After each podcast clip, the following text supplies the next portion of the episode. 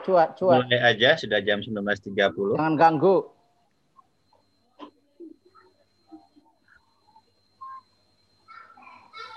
Oke ya. Ya. Kita mulai ya. Oke.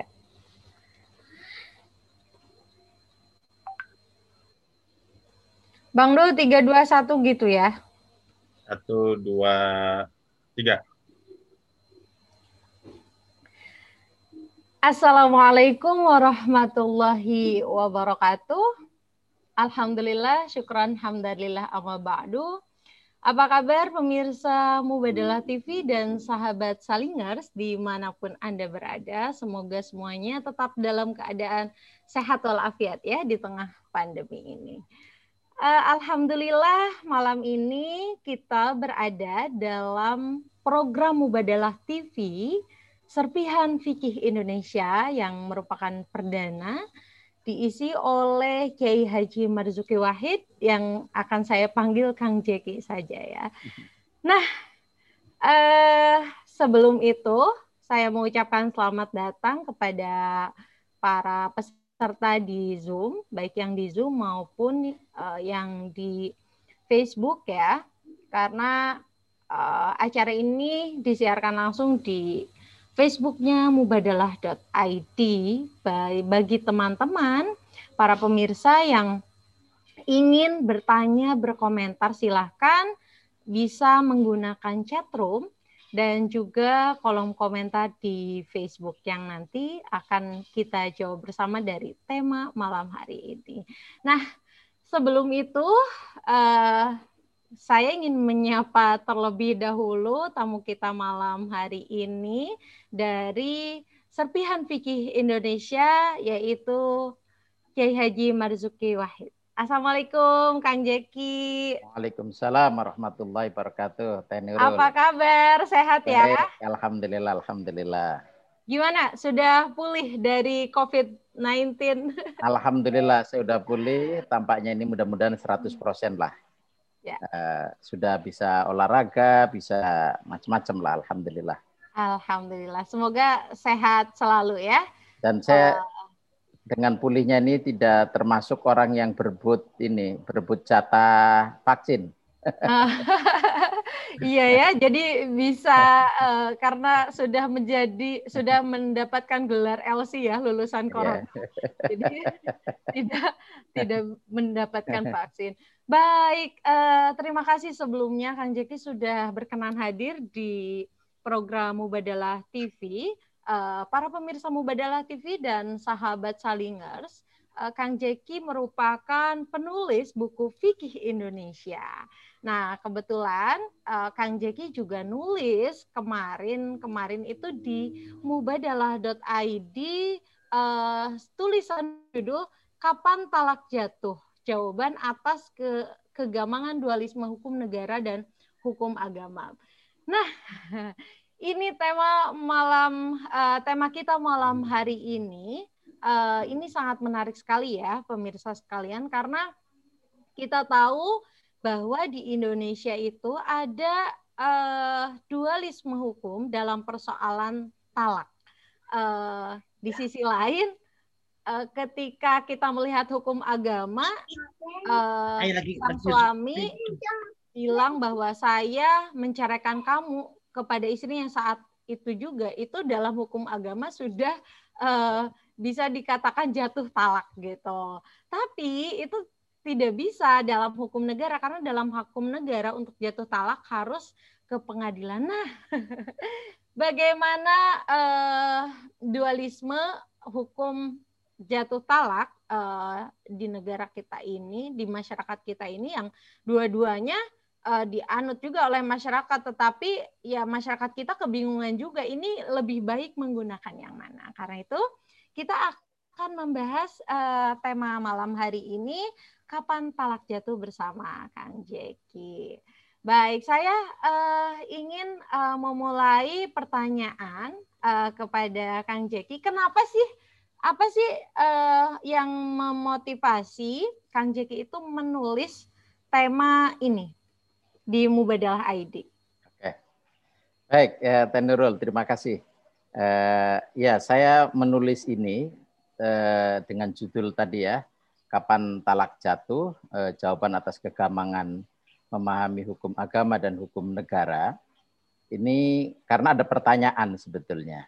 Ada pertanyaan dari uh, pembaca uh, setia di Mubadalah ya, pembaca setia di Mubadalah dan, dan juga dari masyarakat tentang soal uh, talak ini. Uh, dan di masyarakat banyak sekali kegamangan ya. Kita harus ngikutin hmm. hukum negara atau hukum agama.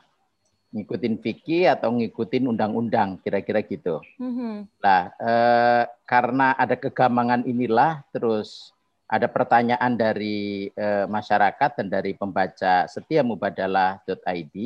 Hmm. Uh, saya diminta oleh redaktur untuk menjawab tulisan ini. Uh, di antaranya misalnya gini, ini banyak sekali di masyarakat terbelah menjadi dua ya. Hmm. Ada mereka yang ngikutin hukum fikih. Jadi kalau misalnya uh, rumah tangga itu retak, terus kemudian mereka bercerai, hmm Lalu eh, baik dalam situasi eh, tenang maupun amarah ya, lalu mm-hmm. kemudian mm-hmm. suami mengatakan saya tolak kamu sekarang juga. Bahkan ada yang mengatakan pulanglah kamu ke rumah orang tuamu. Eh, saya sudah tidak butuh kamu lagi dan seterusnya itu. Terus atau saya tolak kamu eh, tiga sekaligus seperti kasusnya misalnya siapa ini tokoh kita ya Agim dengan Teh Nini misalnya. Mm-hmm. uh, langsung talak tiga gitu kan. Uh, lah uh, sebagian orang memahami ketika suami me, apa, menyatakan talak uh, tiga kepada istrinya di rumah maka saat itu juga sudah jatuh talak gitu. Uh, lalu kemudian dia sudah mulai uh, menghitung idah. Karena kan ada idahnya tergantung nanti kondisi si mm-hmm. perempuannya tapi kemudian eh, sementara hukum kita Undang-Undang Nomor 1 tahun 74 ya, terutama di pasal 39 ayat 1 itu menyebutkan bahwa perceraian hanya dapat dilakukan di hadapan sidang pengadilan. Hmm. Setelah pengadilan yang bersangkutan berusaha dan tidak eh, dan tidak bisa mendamaikan kedua belah hmm. pihak gitu. Lah artinya eh, menurut pasal ini ini menurut undang-undang ya, nomor 7 eh, nomor undang-undang nomor 174 tentang perkawinan bahwa perceraian itu hanya bisa jatuh eh, di hadapan sidang pengadilan. Artinya sang suami mengikrarkan talak di hadapan eh, hakim sidang pengadilan. Dan kalau misalnya tidak di hadapan sidang pengadilan maka itu dianggap tidak tidak jatuh dan tidak memiliki kekuatan hukum. Dan ini diafirmasi oleh eh, KHI kompilasi hukum Islam mm-hmm. 27 tahun kemudian ya setelah Undang-Undang Nomor 174 karena KHI ini diimpreskan instruksi presiden itu nomor eh, tahun 91 mm-hmm. nomor 1 tahun 91 ini hampir sama eh, bunyinya karena kelihatannya KHI eh, mengafirmasi pasal eh, 39 ayat 1 Undang-Undang Nomor 174 ini bunyinya hampir sama, perceraian hanya dapat dilakukan di depan sidang pengadilan agama. Nah, bedanya ini sidang pengadilan agama langsung. Mm -hmm. Kalau di nomor Undang-Undang nomor 174 itu hanya di sidang pengadilan. Mm -hmm. Karena ini berlaku untuk semua agama kalau Undang-Undang nomor 174 ya. Baik agama Islam maupun non-Muslim. Mm -hmm. Ada Kristen, Katolik, Hindu, Buddha, Konghucu. Ini di Undang-Undang Perkawinan ya? Di Undang-Undang Perkawinan itu hmm. hanya menyebut pengadilan, tetapi di kompilasi hukum Islam eh, disebutkan di hadapan sidang pengadilan agama karena hanya untuk orang Islam. Oh, okay. Pengadilan agama kan hanya untuk orang Islam. Mm-hmm. Setelah pengadilan agama tersebut berusaha hasil mendamaikan kedua belah pihak. Sama, eh, artinya eh, hampir sama redaksinya, cuman bedanya kalau di pasal eh, di Undang-Undang Perkawinan itu hanya pengadilan, kalau di KHI pengadilan agama. Lah, ini yang eh, problematik terus terang di masyarakat dan Eh, menganggap bahwa ini ada dualisme hukum yang berbeda. Pertanyaannya mana yang harus diikuti gitu? Mm-hmm. Mana uh, yang lebih baik gitu ya? Antara apakah hukum agama atau uh, hukum negara? Saya kira uh, pertama, pertanyaannya bukan mana yang lebih baik hukum agama atau hukum negara ya. Ini nanti saya khawatir ini ada satu jebakan mm-hmm. bahwa uh, tentu kalau hukum agama kan dari Allah, dari Tuhan. Mm-hmm kalau hukum negara kan bikinan manusia. Mm-hmm. Nah ini ini juga bisa menjebak kita. Tapi cobalah saya ingin melihat ya uh, hukum agama ini kan ada yang namanya syariah, ada yang namanya fikih gitu ya. Uh-huh. Kalau syariah itu kan yang mansus fil Quran was sunnah. Artinya yang yang termaktub di dalam Al-Quran dan Sunnah. Itu syariah misalnya soal uh, aqimus sholata wa zakah wala taqrabuz zina innahu kana fahisyata wa sabila misalnya gitu. Mm-hmm. Nah itu itu syariah. Tapi kalau misalnya fikih itu e, berkaitan dengan soal kaifiah biasanya ya. Mm-hmm. E, dan ini termasuk e, min majalil ijtihad. Jadi ini ruang ijtihad. Karena definisi fikih itu al-ilmu bil ahkami syar'iyyah al-amaliyah al-muktasabu min adillati tafsiliyah. Jadi dia diambil dari dalil-dalil yang terperinci dan itu uh, ada ruang ijtihad di situ.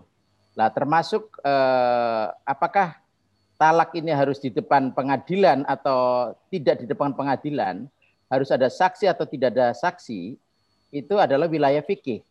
Ya, wilayah fikih. Hmm. Wilayah ijtihadi. Ya. Eh, ini yang saya sebut dengan hukum agama dalam pengertian fikih. Lah, sementara ada undang-undang yang disebut dalam konteks dirosat Islamnya namanya konun. Uh, lah, konun ini uh, sifatnya mulzimun, mengikat.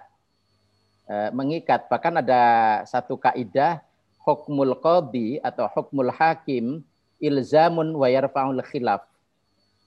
Jadi hukum pemerintah, hukum negara ini uh, atau putusan pengadilan ini mengikat imperatif dan menghilangkan perbedaan yang ada. Artinya eh, kalau sudah diputuskan oleh negara, diputuskan oleh hakim, oleh pengadilan, maka ini eh, memiliki kekuatan hukum lebih kuat, lebih mengikat daripada fikih gitu. Karena fikih itu eh, tidak memiliki kekuatan ilzamun. Eh, mm-hmm. Itu nanti berkait, eh, berlaku kaidah al ijtihadu la yunqadu bil ijtihad ya satu ijtihad itu tidak bisa membatalkan ijtihad yang lain. Karena itu fikih itu sifatnya uh, fakultatif ya. Hmm. Kalau misalnya uh, karena itu uh, ada banyak mazhab di dalam fikih, uh, ada banyak mazhab ya. Paling enggak yang eksis di dunia ini ada delapan mazhab ya. Dan hmm. yang paling populer empat mazhab itu. Uh, itu masing-masing bisa berdiri sendiri gitu.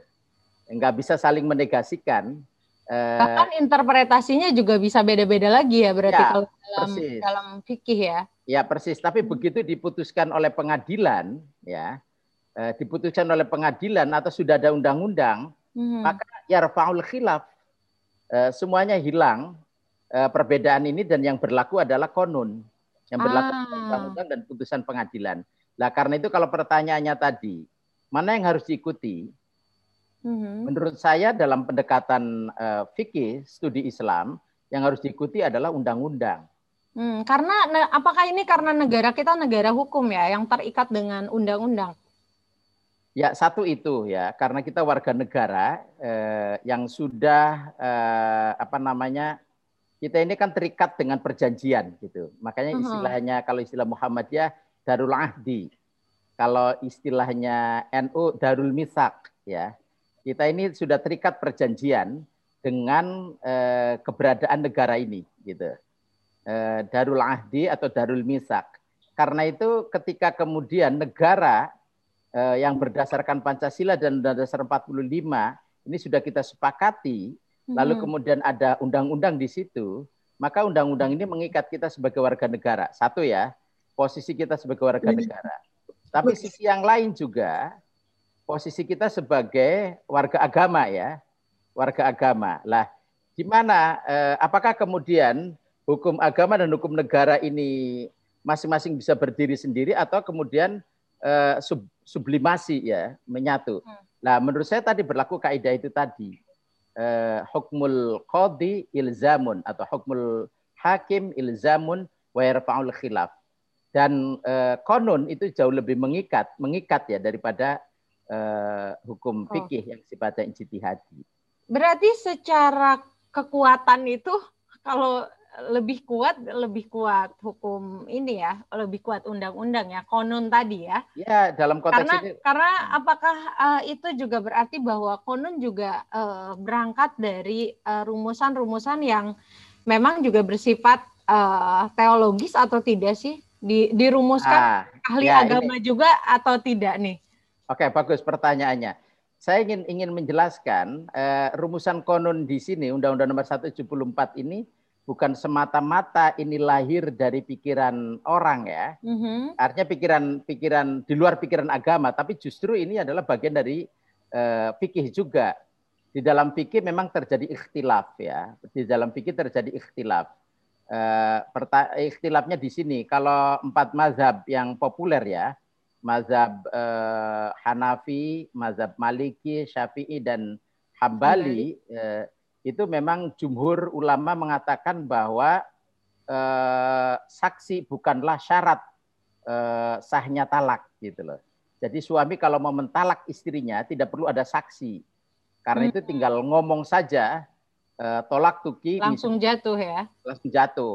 Ini ada di kitab Kifayatul Akhyar misalnya Imam Taqiyuddin Al-Hisni mengatakan uh, falau qala ya ini maksudnya uh, az-zauj ya uh, anti taliqun au mutallaqatun au ya taliqu au ya mutallaqatu waqa'at talaqu gitu. Jadi kalau suami mengatakan eh, kepada istrinya, wahai eh, apa namanya, eh, engkau eh, engkau saya tolak gitu, mm-hmm. engkau saya tolak atau wahai perempuan yang eh, ditolak atau perempuan yang saya tolak gitu loh, maka itu jatuh tolaknya walaupun tidak ada saksi, walaupun tidak ada saksi.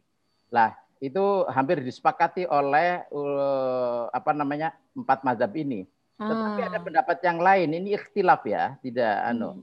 Uh, ada pendapat yang lain misalnya Ibnu Kasir di dalam uh, kitabnya uh, tafsirnya itu mengutip uh, Ibnu Juraij uh, bahwa Imam Atta itu berkata la yajuzu fi nikahin wa talaqin wa rijalin illa syahida adlin kama qala Allahu azza wa jal illa ayyakuna min uzrin jadi tidak boleh dalam nikah talak dan rujuk mm-hmm. kecuali ada dua orang saksi gitu. Sebagaimana difirmankan Allah Subhanahu wa taala kecuali karena ada alasan syar'i, ada uzur. Nah, artinya e, mewajibkan e, ada saksi untuk untuk menjatuhkan talak ini. Berbeda, Sebetulnya fungsi saksi ini untuk apa? Ya untuk mensaksikan kan gini logikanya ya. Kalau kita mau nikah saja mm-hmm. ya kalau kita harus nikah, ada saksi ya. Harus ada saksi kan. La nikaha illa biwali wa yang adlin kan. Uh, tidak sah nikah uh, seseorang kecuali ada wali di situ dan dua orang saksi yang menyaksikan. Hmm. Lah, kalau nikah saja uh, disaksikan oleh dua orang saksi, hmm. kenapa uh, putusnya pernikahan? Ini kan lebih berat sebenarnya putusnya pernikahan ini karena memiliki konsekuensi hukum yang juga mm -hmm. sangat serius ya. Eh, kenapa kalau nikah harus ada saksi, sementara kalau eh, cerai itu tidak ada saksi? Lah ini juga satu pertanyaan. Lah ulama Indonesia kelihatannya ya, ulama Indonesia melalui KHI itu mm -hmm. menyetujui pendapat fikih yang kedua ini. Yang, yang harus uh, ada harus saksi. ada saksi. Uh, harus ada saksi dan ini uh, juga dinyatakan oleh uh, Imam Ja'far As-Sadiq ya Eh, beliau mengatakan mantollaqa bi ghairi syuhudin falaisa bitolaqin. Jadi barang siapa yang menceraikan istrinya dengan tanpa saksi, eh, saksi-saksi ya, karena ini jamak syuhud, maka itu bukan talak yang sah, kira-kira mm -hmm. gitu. Lah, kelihatannya eh, KHI, Kompilasi Hukum Islam Fikih Indonesia, itu mengambil pendapat fikih yang kedua ini. Ah. Bahwa talak itu harus ada saksi.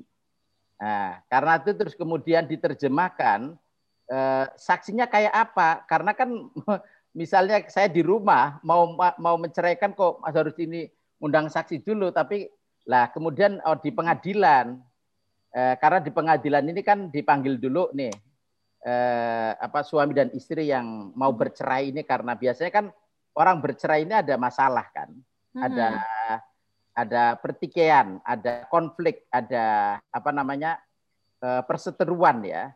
Lalu kemudian eh, pengadilan ini eh, mendamaikan eh, dipanggil dua-duanya, didamaikan hmm. dulu. Kalau sudah dinasehati, didamaikan tidak bisa, baru kemudian ada pemeriksaan. Berarti uh, pengadilan posisinya merekonsiliasi ya. Ada ya. ada upaya rekonsiliasi yang yang nantinya bisa memungkinkan untuk bersatu lagi gitu ya. Iya, iya betul. Ya, kalau kemudian direkonsiliasi nggak bisa, baru kemudian pengadilan memeriksa. Memeriksa, hmm. ditanyakan, kenapa kamu mau cerai? Atau ada apa sih eh, yang menyebabkan kamu cerai? Gimana duduk masalahnya? Lah, Baik. itu diundang oleh pengadilan suami dan istri lalu kemudian dicari eh, diundang juga saksi-saksinya. Hmm. Eh, saksi-saksinya. Lah ini menurut saya keren. Ini fikih Indonesia yang menurut saya sangat eh, progresif ya, sangat eh, maju dan menurut saya hebat sekali karena eh, mengambil pendapat yang kedua ini dari pendapat fikih yang kedua bahwa percer, eh, perceraian itu harus disaksikan. Dan kemudian eh, ulama Indonesia eh, mengambil pengadilan ini sebagai eh, tempat untuk eh, memperoleh keadilan. Karena kan kalau mau cerai harus didengar juga mm-hmm. apa alasan suami, apa alasan istri. Iya. Apakah benar tuduhan suami, apakah benar tuduhan istri, mm-hmm. dan apakah benar bantahan-bantahan ini itu kan harus disaksikan. Harus betul-betul uh, dipastikan ya. Betul sekali. Mm-hmm. Jadi uh, setelah kemudian ternyata misalnya pengadilan berpendapat bahwa ini sudah nggak bisa didamaikan dan memang sudah nggak mungkin lagi akan apa namanya hidup dalam satu rumah tangga dengan kasus seperti ini, maka pengadilan mengizinkan untuk uh, terjadi perceraian. Uh-huh. Nah, di situlah suami uh, apa namanya diminta di hadapan uh, hakim, di hadapan sidang pengadilan untuk menyatakan ikrar talak uh-huh. gitu. Baik, nah, Kang Jeki tadi uh, menarik sekali ya. Ta tapi sebelumnya kita uh, akan sapa dulu eh, teman-teman uh, uh, para pemirsa Mubadala TV dan sahabat Salingers yang baru saja bergabung di Zoom dan uh, juga di Facebook ada Kiai Husain Muhammad, Adi Buya, Assalamualaikum semuanya. Uh, silakan bagi uh, para pemirsa Mubadala TV dan sahabat Salingers yang baru saja bergabung uh, untuk uh, boleh mengajukan komentar, pendapat, uh, ya pendapat ataupun mengajukan pertanyaan di uh, room chat tuh. LKKNU Sumeneb hadir, terima kasih ya. Kang Jeki tadi sangat menarik sekali. Berarti ada ini ya, ada progresivitas uh, dalam interpretasi uh, tentang meski, jadi meskipun ada dualisme hukum uh, di kita, tetapi uh, bisa bisa dikolaborasikan ya bagaimana hukum hukum negara bisa mengadopsi uh, fikih begitu pula hmm, fikih hmm. juga bisa menyesuaikan dengan uh, realitas sosial yang ada dan uh, apa uh, sinergi dengan uh, apa juga yang uh, men, yang diundang-undangkan gitu di uh, undang-undang perkawinan begitu ya.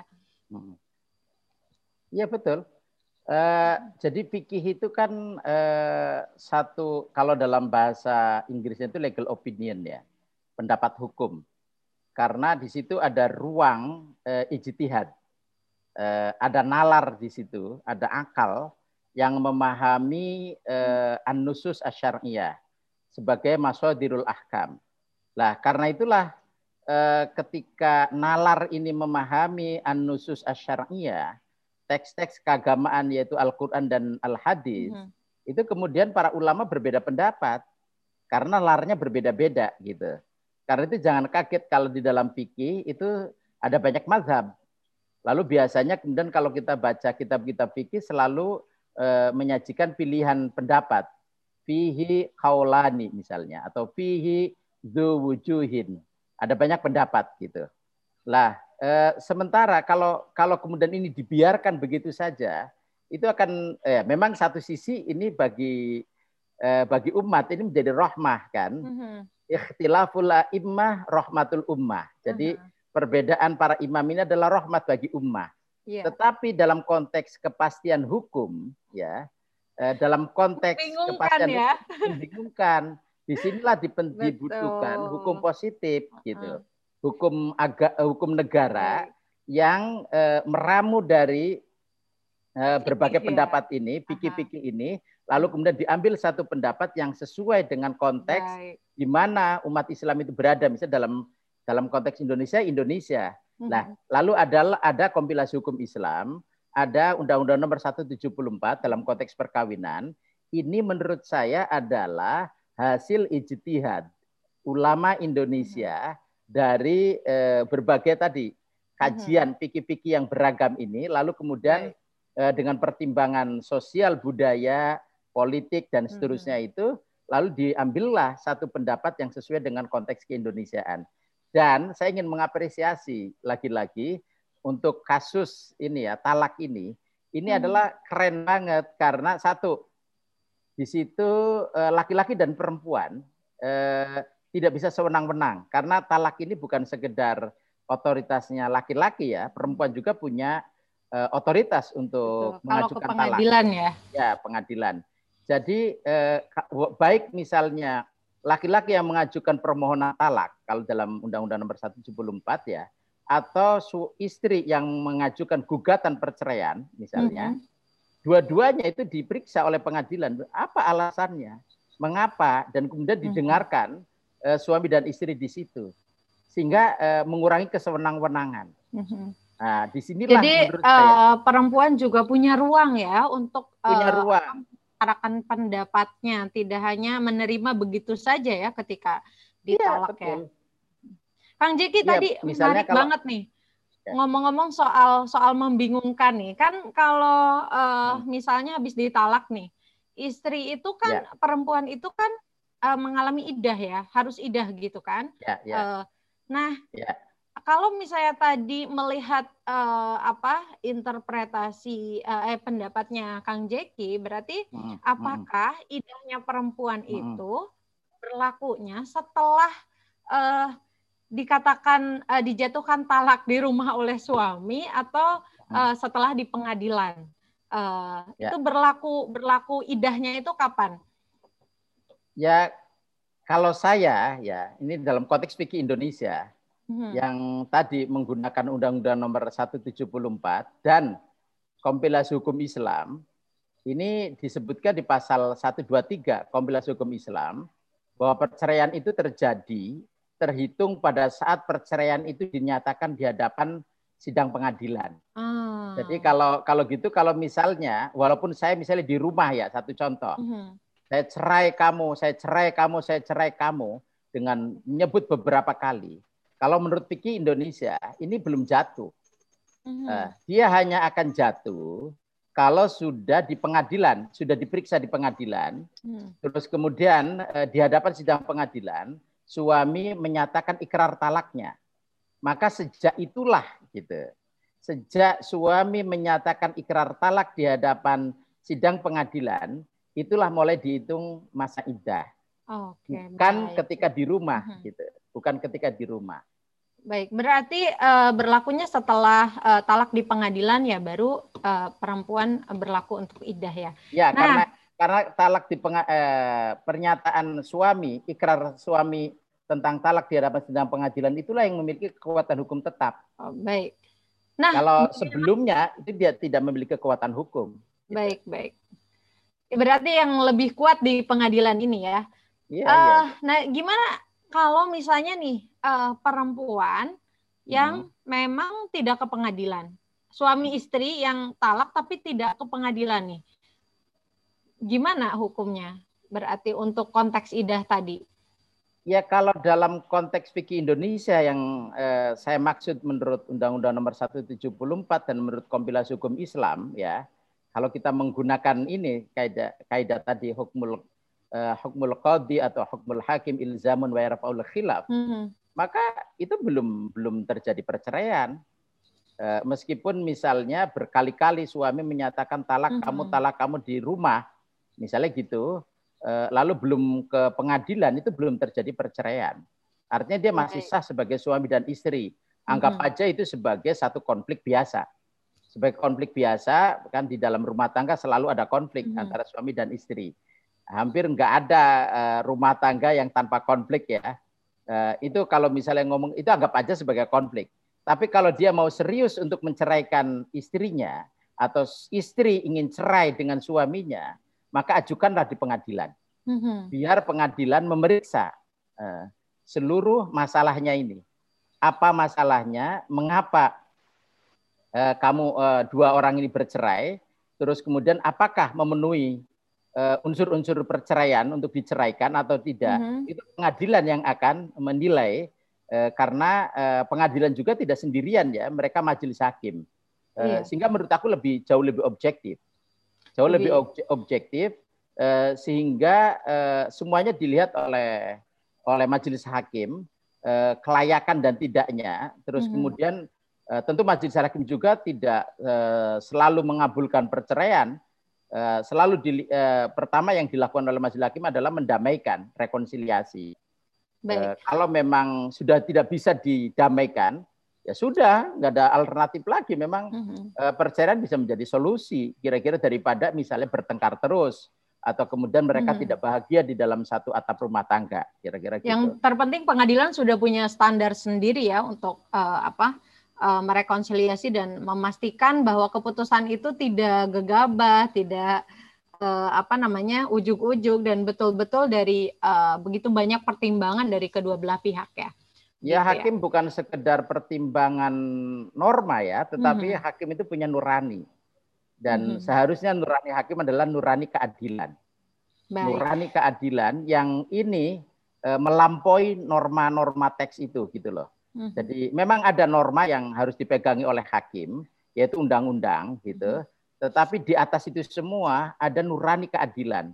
Lah hakim tentu akan mengecek gitu Eh, melalui saksi-saksi, mm-hmm. melalui pernyataan suami dan istri, eh, bener nggak dan kayak apa, eh, sungguh-sungguh nggak dan seterusnya itu, terus nanti konsekuensinya kayak apa, lah nurani keadilan hakim inilah yang akan menjawab dan oh. akan menjadi pertimbangan penting apakah hakim memperbolehkan suami atau istri untuk bercerai atau mm-hmm. tidak gitu. Baik. Kang Jeki, uh, kita akan uh, membacakan pertanyaan dulu nih dari uh, Mas Zain Al Abid ya. Assalamualaikum, maaf baru bergabung, tidak apa-apa ya. Terima kasih Mas Zain sudah bergabung di uh, seri Fikih Indonesia. Saya mau tanya apa hukumnya talak uh, melalui chat? SMS menurut kantor legal draft KHI. Lalu bagaimana pandangan Mubadalah memandang hukum talak melalui SMS ini? ini menarik juga ya. Nah, gimana nih kalau uh, pakai SMS gitu? Berarti uh, sebetulnya uh, berlaku yang tadi ya, sama halnya uh, dengan suami tadi ya, tapi lewatnya SMS gitu. Yeah. Atau chat WA mungkin DM ya di DM Instagram gitu lagi stalking uh, eh, IG story. Terus tiba-tiba aku ceraikan kamu. Gimana ini, ini Kang Jeki? Ya ini pertanyaan kekinian ya. Iya. uh, zaman dulu belum ada uh, SMS atau chatting gitu ya yang ada kan tulisan gitu. Betul. Eh nah, ada yang... ada ada Mbak Andi Komnas Perempuan. Halo. Oke. Okay. Terima kasih sudah bergabung di serial Fikih Indonesia. Silakan Kang Jeki dilanjutkan. Ya, zaman dulu kan belum ada SMS atau chatting hmm. ya. Uh, jadi artinya uh, dulu kan cuma ada dua pilihan. Hmm. Pertama lesan atau tulisan kan. Betul. Uh, kalau nggak lesan, ya dia nulis atau bil isyarah ya. Kalau misalnya orang tidak bisa uh, apa namanya mengucapkan atau bisa nulis kan pakai isyarah uh, orang yang uh, defable ya. Lah, uh, bagaimana dengan chatting dan SMS? Lah, ini ada kaidah al al kitab al kitabatu kal khitab. Jadi tulisan itu seperti uh, pernyataan ya. Mm -hmm. Al kitabatu kal khitab. Jadi uh, tulisan itu seperti uh, pernyataan. Jadi artinya uh, sama status hukumnya dengan tadi yang pendapat pertama soal tolak tuki ya tolaku misalnya tolak ya mutolakoh misalnya gitu dan seterusnya itu itu statusnya hampir hampir sama. Karena itu kalau misalnya pakai chatting atau SMS, saya talak kamu, saya talak kamu dengan chatting atau SMS, yaitu statusnya dalam konteks fikih Indonesia itu belum terjadi talak kecuali kemudian ya itu anggap aja itu sebagai perseteruan biasa gitu. Uh, mungkin emosi gitu ya, mungkin saking jengkelnya sehingga keluar hmm. kata-kata itu gitu. Itu anggap aja sebagai satu konflik biasa, uh, amarah yang diwujudkan dalam bentuk apa namanya uh, SMS atau chatting. Hmm. Tetapi kalau dia mau serius untuk bercerai, maka ajukanlah di pengadilan. Gitu. Ajukanlah di pengadilan. Nanti pengadilan yang akan memeriksa dan kemudian apakah layak atau enggak dan dikabulkan atau enggak pengadilan yang akan eh, apa namanya memutuskan gitu kira-kira gitu jadi statusnya sama dengan eh, tadi ya yang hmm. lesan maupun tulisan sekarang san masalahnya udah ada kawin online juga ya jadi ada cerai online uh, ya gitu ya Mas Zain. Jadi uh, jangankan uh, sebetulnya kalau misalnya dari uh, pendapat Kang Jeki tadi uh, tetap ya yang paling kuat itu adalah uh, di pengadilan itu karena secara hukum uh, itu lebih uh, lebih kuat ya. Ngomong-ngomong uh, nih, kalau ya. misalnya tidak di pengadilan nih konsekuensinya apa sih ke depannya? Ada nggak sih? Ya kalau tidak di pengadilan ya menurut fikih Indonesia itu belum terjadi ter, belum terjadi talak. Itu artinya masih tetap menjadi suami istri yang eh, kalau memang apa namanya terus-menerus bertikai ya artinya eh, hmm. suami istri yang sedang bertikai. Yang suami istri yang sedang eh, terjadi konflik gitu. Hmm. Tapi belum ada status perceraian. Karena eh, status perceraian itu akan hanya jatuh setelah eh, apa namanya eh, putusan pengadilan mm-hmm. dan sang suami mengikrarkan talak di hadapan eh, sidang pengadilan gitu. Mm-hmm. Eh, ya karena itu eh, dan menurut saya ini keren ya, eh, menurut saya ini penting sekali terutama bagi perempuan. Eh, selama ini eh, terus terang aja perempuan kan menjadi pihak yang uh, kayak semacam jadi objek. Jadi objek ya, uh, dari mulai nikah sampai mau cerai ya, jadi objek uh, terus ya. Seolah-olah misalnya kalau suami mengatakan tadi ya uh, anti tolikun gitu atau mutolakotun gitu. Uh, terus kemudian itu uh, apa namanya uh, jatuh gitu, itu langsung jatuh uh, tanpa harus ada saksi dan itu kan eh, sewenang-wenang, tidak ada tanggap, tidak ada bantahan, tidak ada klarifikasi, mm-hmm. dan tidak ada eh, pertimbangan apakah benar atau enggak, apa alasan suami eh, menjatuhkan talak. Itu kalau dalam fikih seolah-olah itu menjadi otoritas suami. Ya misalnya nih satu contoh, saya nggak suka ya karena masakannya kok asin terus gitu ya uh, asin terus ini jangan-jangan dia memang nggak suka sama saya. Misalnya gitu saya punya punya mm-hmm. prasangka begitu. Uh, terus kemudian jangan-jangan ini memang sengaja supaya saya darah tingginya naik ini. Uh, dasar ini istri ini sengaja ini kayaknya supaya darah tinggi saya naik sehingga asin terus. Lalu kemudian muncullah eh udah saya talak kamu deh. Kamu nggak bener masak uh, kamu mau anu ya? Misalnya kayak gitu. Lah hmm itu bisa jadi eh, kalau menurut fikih yang ini ya, yang fikih lama saya sebut ya, mm -hmm. eh, karena ada fikih baru yaitu fikih Indonesia mm -hmm. gitu ya. Eh, fikih lama itu jatuh talak gitu loh dengan pertimbangan subjektif seperti itu.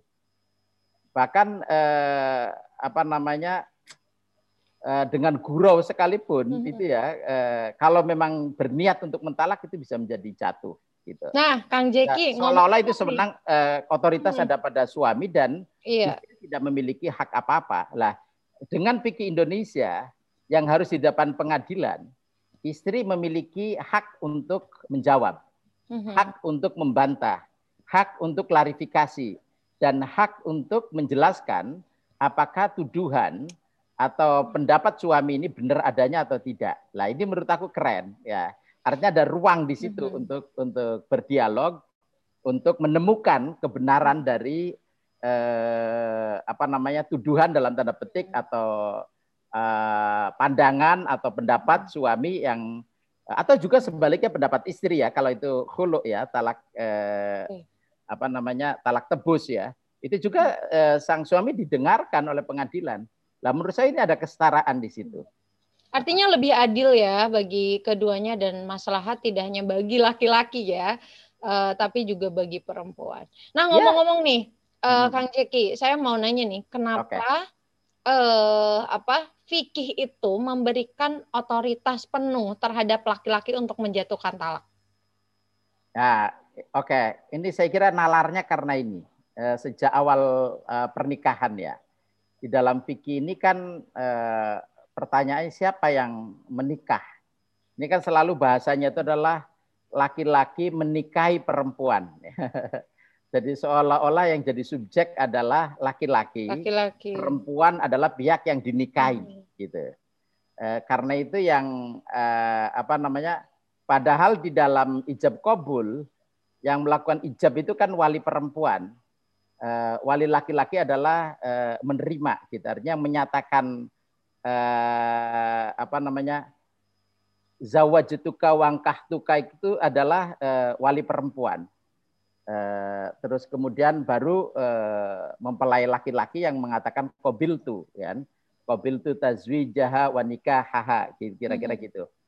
Lah, tetapi uh, selalu saja diposisikan bahwa laki-laki uh, yang menikahi perempuan, sehingga otoritas ada pada laki-laki. Uh, termasuk uh, dalam konteks tadi, bahwa kemudian siapa yang harus jadi kepala rumah tangga gini dalam kerang, eh, dalam paradigma lama ya saya sebut lama ini.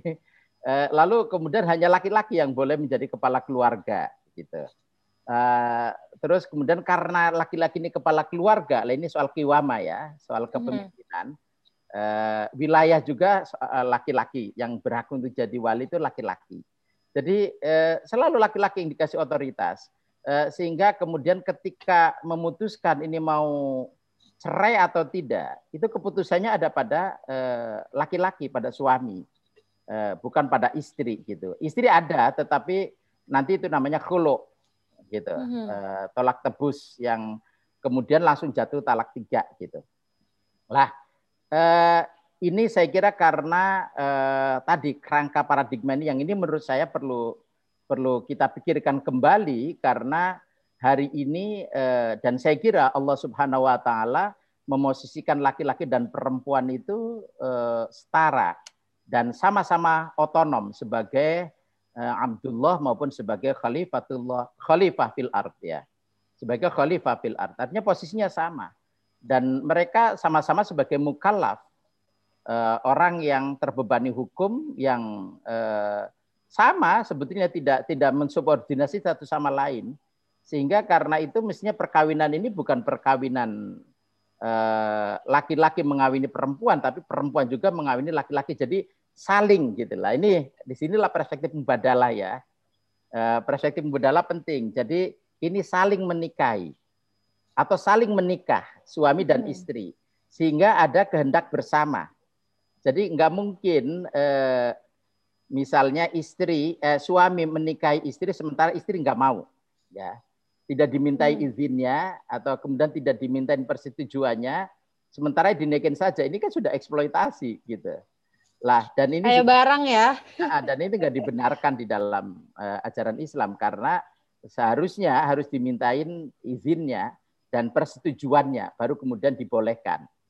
Lah eh, lah kalau misalnya model seperti itu, yang tadi ya tidak tidak ada kesalingan. Eh, kalau paradigmanya adalah paradigma kesalingan ya, mubadalah eh, tadi saling menikah, sehingga ada dua subjek yang otonom yang kemudian memutuskan untuk eh, menjalin eh, golizon, eh, perjanjian yang sangat kuat melalui akad nikah ini tadi, misalnya gitu maka mestinya eh, perjalanan berikutnya adalah harus ada keseimbangan, muazana. Harus ada eh, keseimbangan hak dan kewajiban antara mm-hmm. suami dan istri gitu. Harus ada musawah, kesetaraan. Yang ini eh, kemudian eh, diberikan kepada dua-duanya. Karena nggak mungkin ya satu keluarga eh, akan menjadi bahagia kalau salah satunya tidak bahagia gitu. Betul. Jadi karena itu mestinya eh, suami akan bahagia kalau istrinya bahagia. Atau sebaliknya, istri hmm. akan bahagia kalau suaminya bahagia. Jadi saling bahagia dan membahagiakan itu adalah satu keniscayaan gitu. Mhm. Lah karena itulah di sini perlu ada muazana dan musawah. Eh, keseimbangan dan kesetaraan Mhm. eh, yang ini harus diwujudkan di dalam eh, tata kelola eh, tata kelola eh, rumah tangga yang eh, adil ya. Mhm. yang adil termasuk saya kira dalam eh, soal otoritas pengambilan keputusan. Lah mestinya ada musyawarah di situ. Ada musyawarah. Karena itu eh, Kementerian Agama ya saya kira ini keren. Kementerian Agama membuat pilar eh, keluarga sakinah itu ada empat atau lima. Pertama bahwa keluarga itu adalah eh, misakon golidon. Ingat bahwa keluarga itu adalah perjanjian yang sangat kuat. Mhm. Karena itulah eh, jangan mudah untuk digoyahkan karena ada perjanjian yang sangat kuat gitu. Misakon golidon. Terus yang kedua eh, azawaj ya bahwa kita harus ingat bahwa perkawinan ini adalah berpasangan. Nah, eh, berpasangan ada suami dan istri di situ. Mhm. Ada laki-laki dan perempuan ya. Ada dan itu sudah sudah apa namanya selalu harus dipertimbangkan. Terus karena itulah harus ada eh, musyawarah, nggak mungkin eh, kemudian diputuskan sendirian karena azawaj tadi ya berpasangan tentu saja harus ada musyawarah. Lah, musyawarah ini penting gitu loh. Terus kemudian ada muazanah, keseimbangan. Keseimbangan. Terus kemudian muasyarah bil ma'ruf. Harus eh, apa namanya?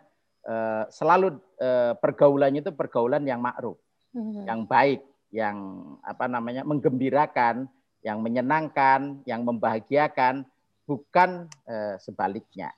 Kira-kira gitu. Mhm, Baik, ngomong-ngomong nih, Kang Jeki, tadi kan eh, kalau misalnya dalam perkawinan saja gitu, atas dasar kesepakatan eh, berdua dan keduanya menjadi subjek eh, penuh daripada pernikahan itu sendiri. Nah, ngomong-ngomong nih, berarti kalau cerai atau menjatuhkan talak, apakah perempuan bisa menjatuhkan talak? Bisa. Di dalam fikih, eh, fikih yang lama ya, saya sebut fikih lama karena Hmm. ini lagi ngomongin konteks fikih Indonesia ya. Mhm, Eh, fikih yang lama itu adalah fikih yang dirumuskan oleh para ulama di zaman dahulu ya. Eh, para imam mazhab dan juga fikih Indonesia, laki-laki dan perempuan memiliki hak untuk eh, talak. Nah, memiliki hak untuk talak. Lah cuman tadi kalau lah ini sedikit dibedakan ya. Eh, yang ini eh, menurut saya perlu perlu dipikirkan kembali. Eh, kalau lah ini juga di apa namanya di Undang-Undang Nomor 174 dan juga di KHI ini masih ada pembedaan. mhm, Kalau eh, suami itu cukup mengajukan permohonan perceraian, ya permohonan talak. Sementara kalau istri harus mengajukan namanya gugatan perceraian. Apa dasar nalarnya itu? Ya karena tadi ini masih ada asumsi atau paradigma bahwa otoritas talak itu ada pada Laki-laki. laki-laki pada suami sehingga suami cukup mengajukan permohonan ke pengadilan. Lah, sementara kalau perempuan mengajukan gugatan, menggugat gitu. Lah karena gugatan tentu saja kemudian ada eh, sanggahan, bantahan gitu kan dari suami dan nanti statusnya beda. Kalau suami istri, eh, suami yang mentalak istrinya itu bisa talak satu, dua, dan tiga. Bisa talak roj'i atau talak bain gitu ya. Bain sugro maupun bain kubro. Nanti itu ada penjelasannya lebih detail. Mhm, Sementara kalau istri yang mengajukan talak, ini yang namanya khulu, begitu diputuskan oleh pengadilan eh, disetujui, maka itu langsung talak tiga, bain ya. mhm. Eh, sehingga tidak bisa, eh, tidak ada eh, ruang untuk eh, rujuk, Eh, tidak ada ruang untuk rujuk lagi. Mhm. Karena- Lalu apa tawaran fikih Indonesia? Kenapa? Tawaran fikih Indonesia apa kira-kira? Ya ini yang yang sekarang ini masih seperti itu. Yang sekarang ini masih seperti itu. Lah menurut saya ini eh, perlu di apa namanya dipikirkan kembali ya soal eh, kemungkinan-kemungkinan eh, bahwa eh, ini sebetulnya sudah sudah ada eh, kesamaan hak ya laki-laki dan perempuan untuk eh, memiliki otoritas untuk eh, apa namanya mentalak eh, pasangannya kalau memang eh, terjadi eh, ketidaksesuaian, konflik terus-menerus, terus kemudian tidak bahagia, lalu eh, rumah tangganya akan retak, sakinah tidak mungkin tercapai dan seterusnya itu itu saya kira sudah bagus ada ada ruang eh, ada hak bersama. Lalu cuman tadi statusnya ini yang eh, masih belum apa namanya belum disamakan antara laki-laki dan perempuan. Lah ini yang menurut saya perlu perlu dipikirkan kembali eh, sehingga ada ruang yang equal ya, eh, yang sama antara laki-laki hmm. dan eh, perempuan di situ. Hmm.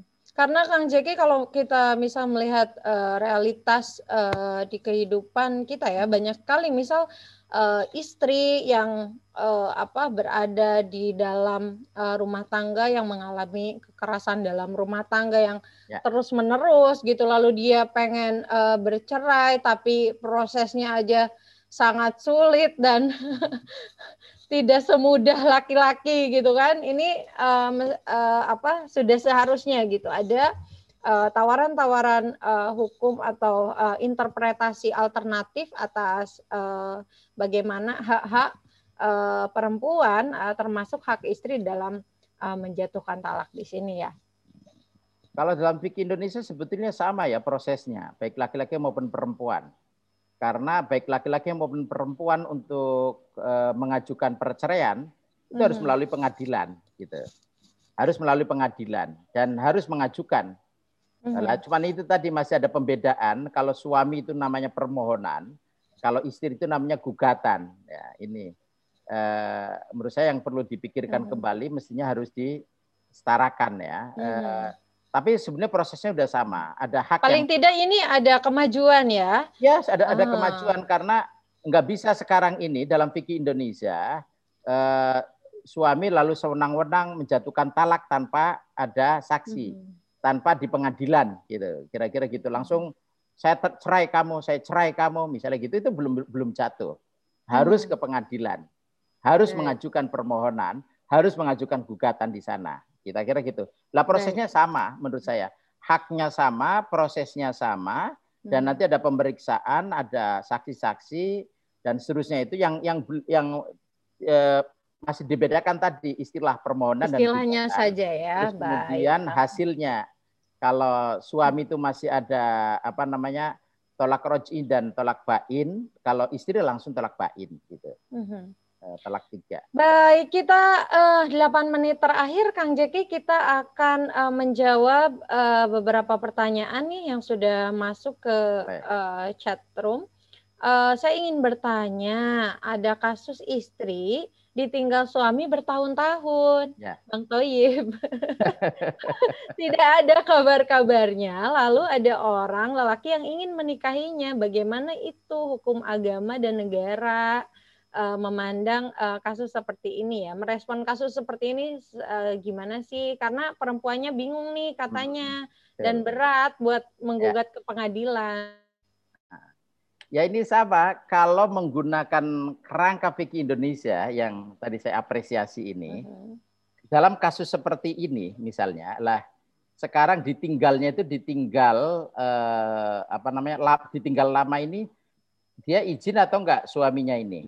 Dinafkahi atau enggak gitu ya? Ah, satu, ketika pergi izin atau enggak ke istrinya. Yang kedua, perginya dalam kerangka apa? Gitu. Terus kemudian dinafkahi atau enggak gitu ya. Ini saya kira harus ditafsir, harus dirinci. Betul. Karena eh, ada kalau kalau mungkin teman-teman yang pernah eh, nikah ya, hmm. eh, itu kan ada taklik talak ya talik tolak ya. Artinya eh, kita membaca talik tolak di situ. Salah satunya adalah apabila gitu kan. Suami meninggalkan istri eh, berapa itu? Dua tahun atau dua bulan? Eh, dua tahun lamanya berturut-turut kira-kira gitu. Atau dua bulan saya lupa ya. Itu dicek lagi. Dua tahun kalau tidak salah ya, ya. karena kalau dua bulan masih inilah masih bisa ya, dimaklumi lah ya. Dua tahun dua tahun lamanya berturut-turut terus tidak memberikan nafkah lalu kemudian, lah ini, sang istri eh, mengajukan talak kepada pengadilan, maka jatuhlah talak, eh, gitu. Hmm. Gitu. Jadi itu udah udah punya alasan yang cukup hmm. kuat gitu, karena berarti ada pengabaian eh, hmm. kewajiban suami atas istri. Mm-hmm. Tapi tetap saja harus diajukan ke pengadilan ya. Mm-hmm. Harus diajukan ke pengadilan karena pengadilanlah yang nanti akan memutuskan okay. Apakah jadi eh, jatuh tolak atau tidak. Nah, ini juga nggak bisa sewenang-wenang. Artinya ini konsekuensi logis.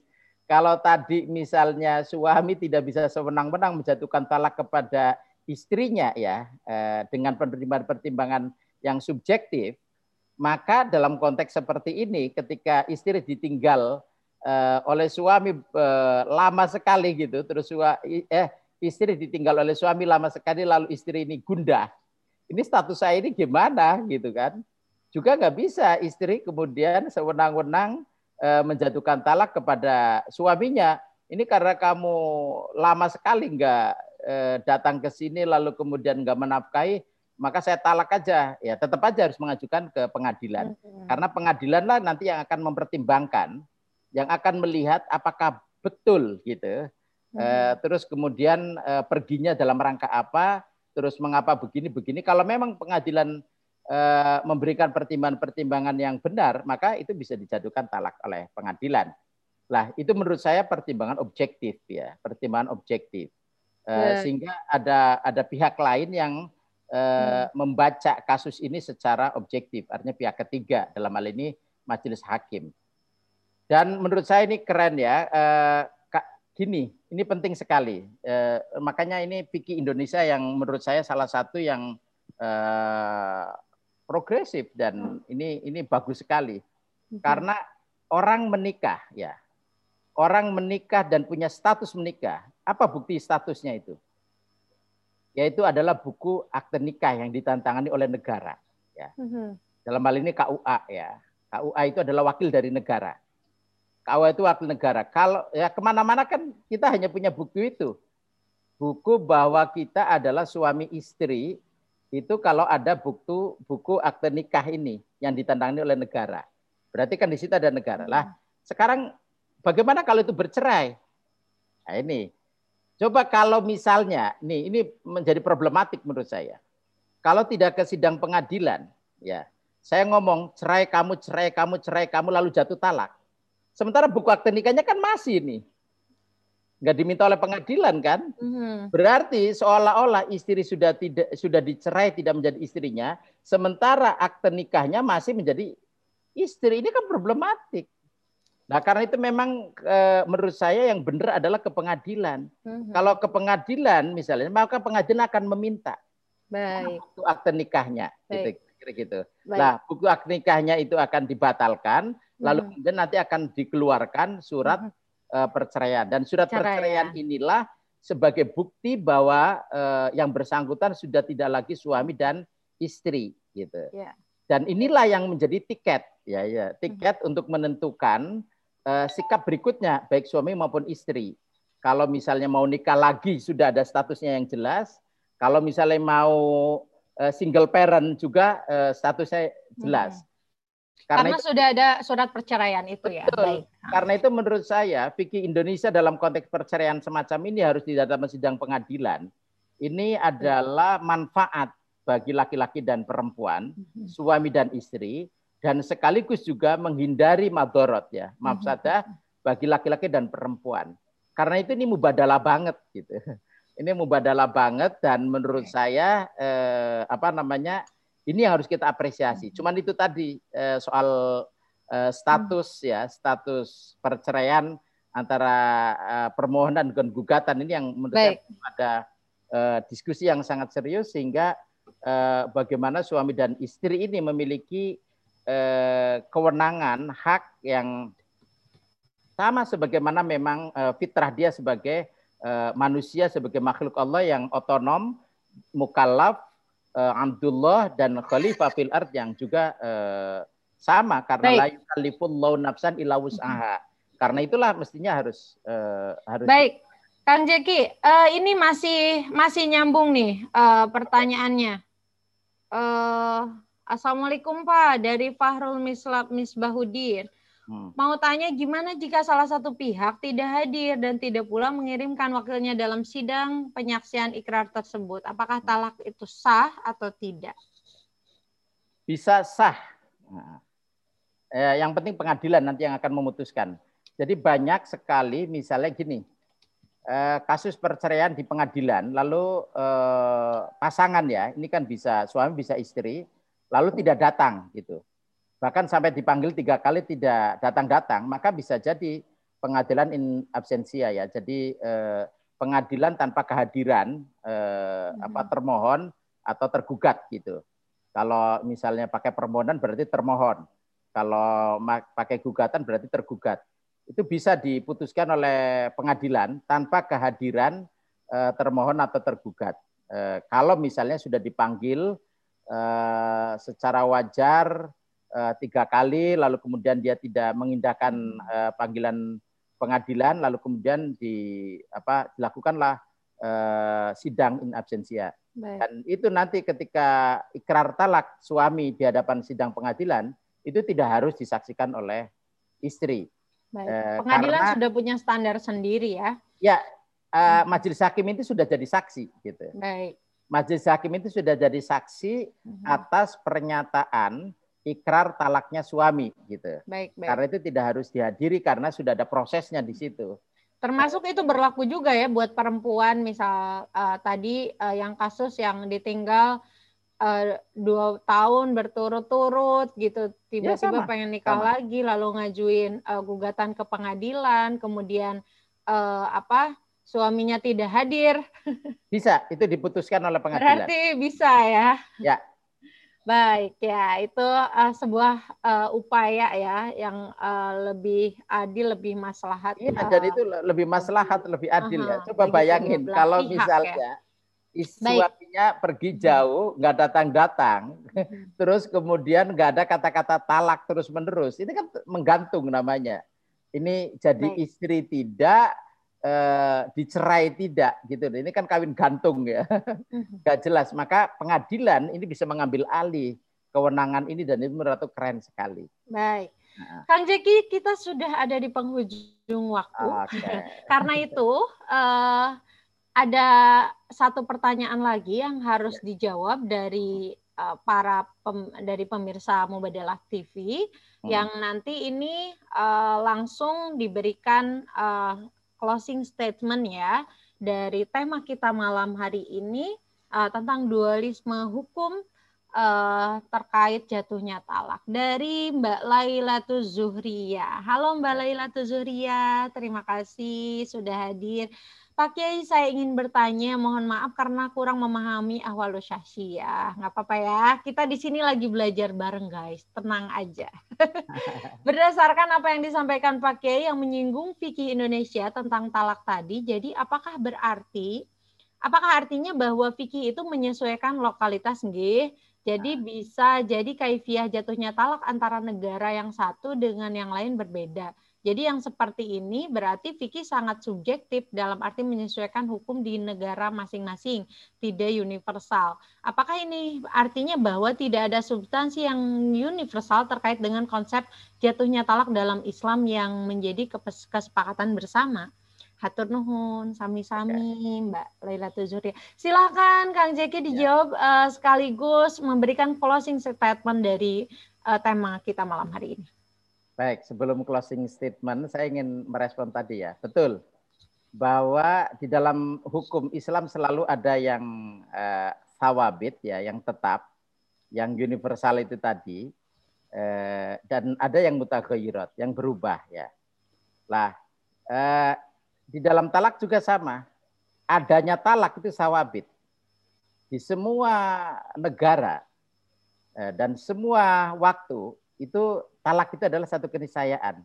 Ada ruang karena eh, apa namanya abghadul halal indallah at-tolak ya. Itu selalu dipegangin bahwa di dalam Islam itu adalah ada ruang emergency exit di situ.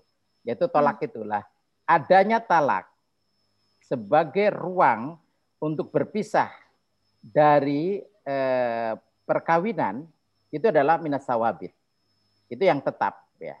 Terus Eh, bagaimana caranya talak? Kaifiatut tolaknya. Lah ini baru masalah fikih. Lah di dalam konteks fikih inilah berlaku satu kaidah taghayyurul ahkam bi taghayyuril azmina wal amkinah wal ahwal wal awaid. Artinya perubahan hukum ini bisa eh, terjadi karena perubahan tempat, Mhm. eh, waktu, keadaan, dan juga tradisi.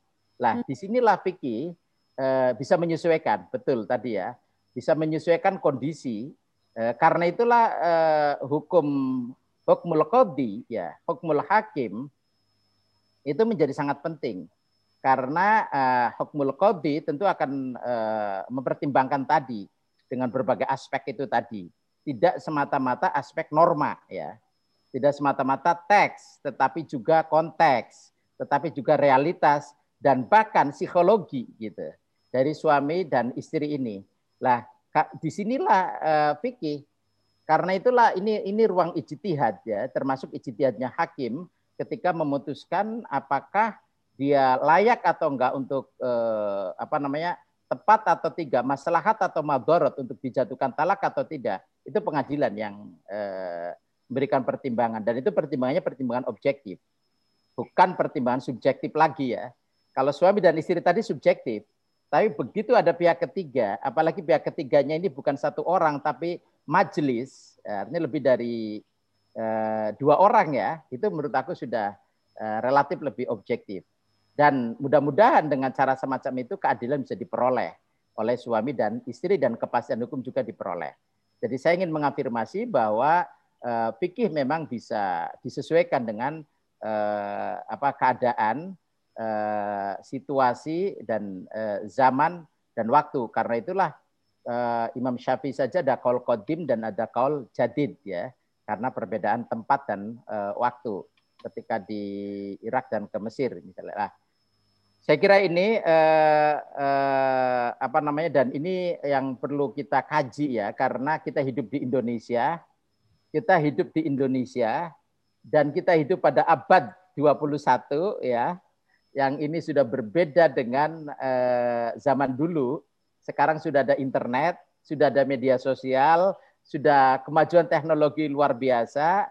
eh, terus kemudian situasinya juga berbeda terhadap tradisinya karena itu saya kira fikih Indonesia menjadi satu keniscayaan uh, untuk menjawab problem-problem ke kekinian dan kedisinian di sini uh, di Indonesia ini. Saya kira itu dan uh, nanti ini karena apa namanya serpihan fikih Indonesia ini baru satu topik ya soal uh, jatuhnya talak.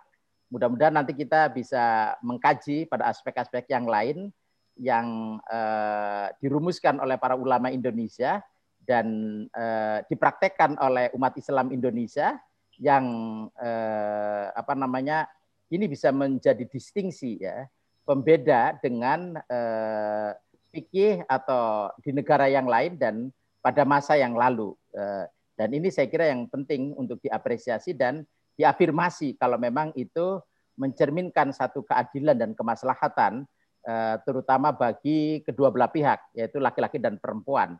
Eh, karena nggak mungkin hukum keluarga tanpa ada keadilan dan kesetaraan laki-laki dan perempuan. Itu impossible. Karena itu persyaratan yang mutlak dalam hukum keluarga adalah adanya kesetaraan, eh, keseimbangan dan kemaslahatan bagi keduanya, laki-laki dan perempuan, suami dan Baik. istri. Saya kira itu eh, Teh Nurul, mudah-mudahan ada manfaatnya apa yang saya sampaikan dan tentu ini bukan pendapat saya ya. Eh, saya hanya membaca dari Undang-Undang Nomor 174 dari kompilasi hukum Islam dan sejumlah pendapat para ahli, para ulama yang lain yang tentu saja sudah banyak ditulis oleh eh, para cendikiawan, para ulama eh, baik di masa lalu maupun masa sekarang ini. Terima kasih.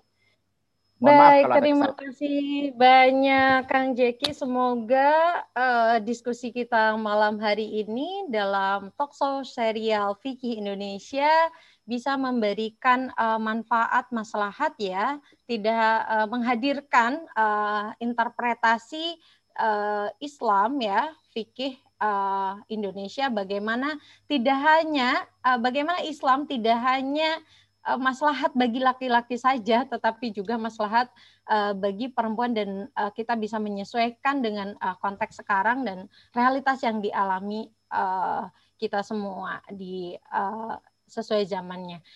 Terima kasih Kang Jeki ya, sudah hadir uh, di program Mubadalah TV. Semoga tidak bosan ya ke depannya.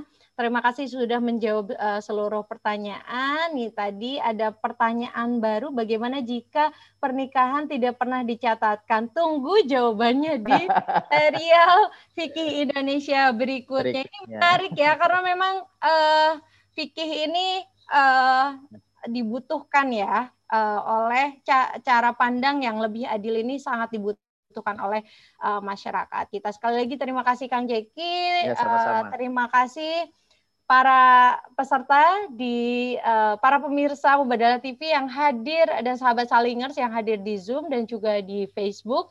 Terima kasih kru Mubadala TV uh, Bang Dul. Uh, saya Nurul Bahrul Ulum undur diri dari hadapan pemirsa. Saksikan terus serial Vicky Indonesia tetap uh, yang hanya di Mubadalah TV. Mubadalah ID, inspirasi keadilan relasi. Wassalamualaikum warahmatullahi wabarakatuh. Waalaikumsalam warahmatullahi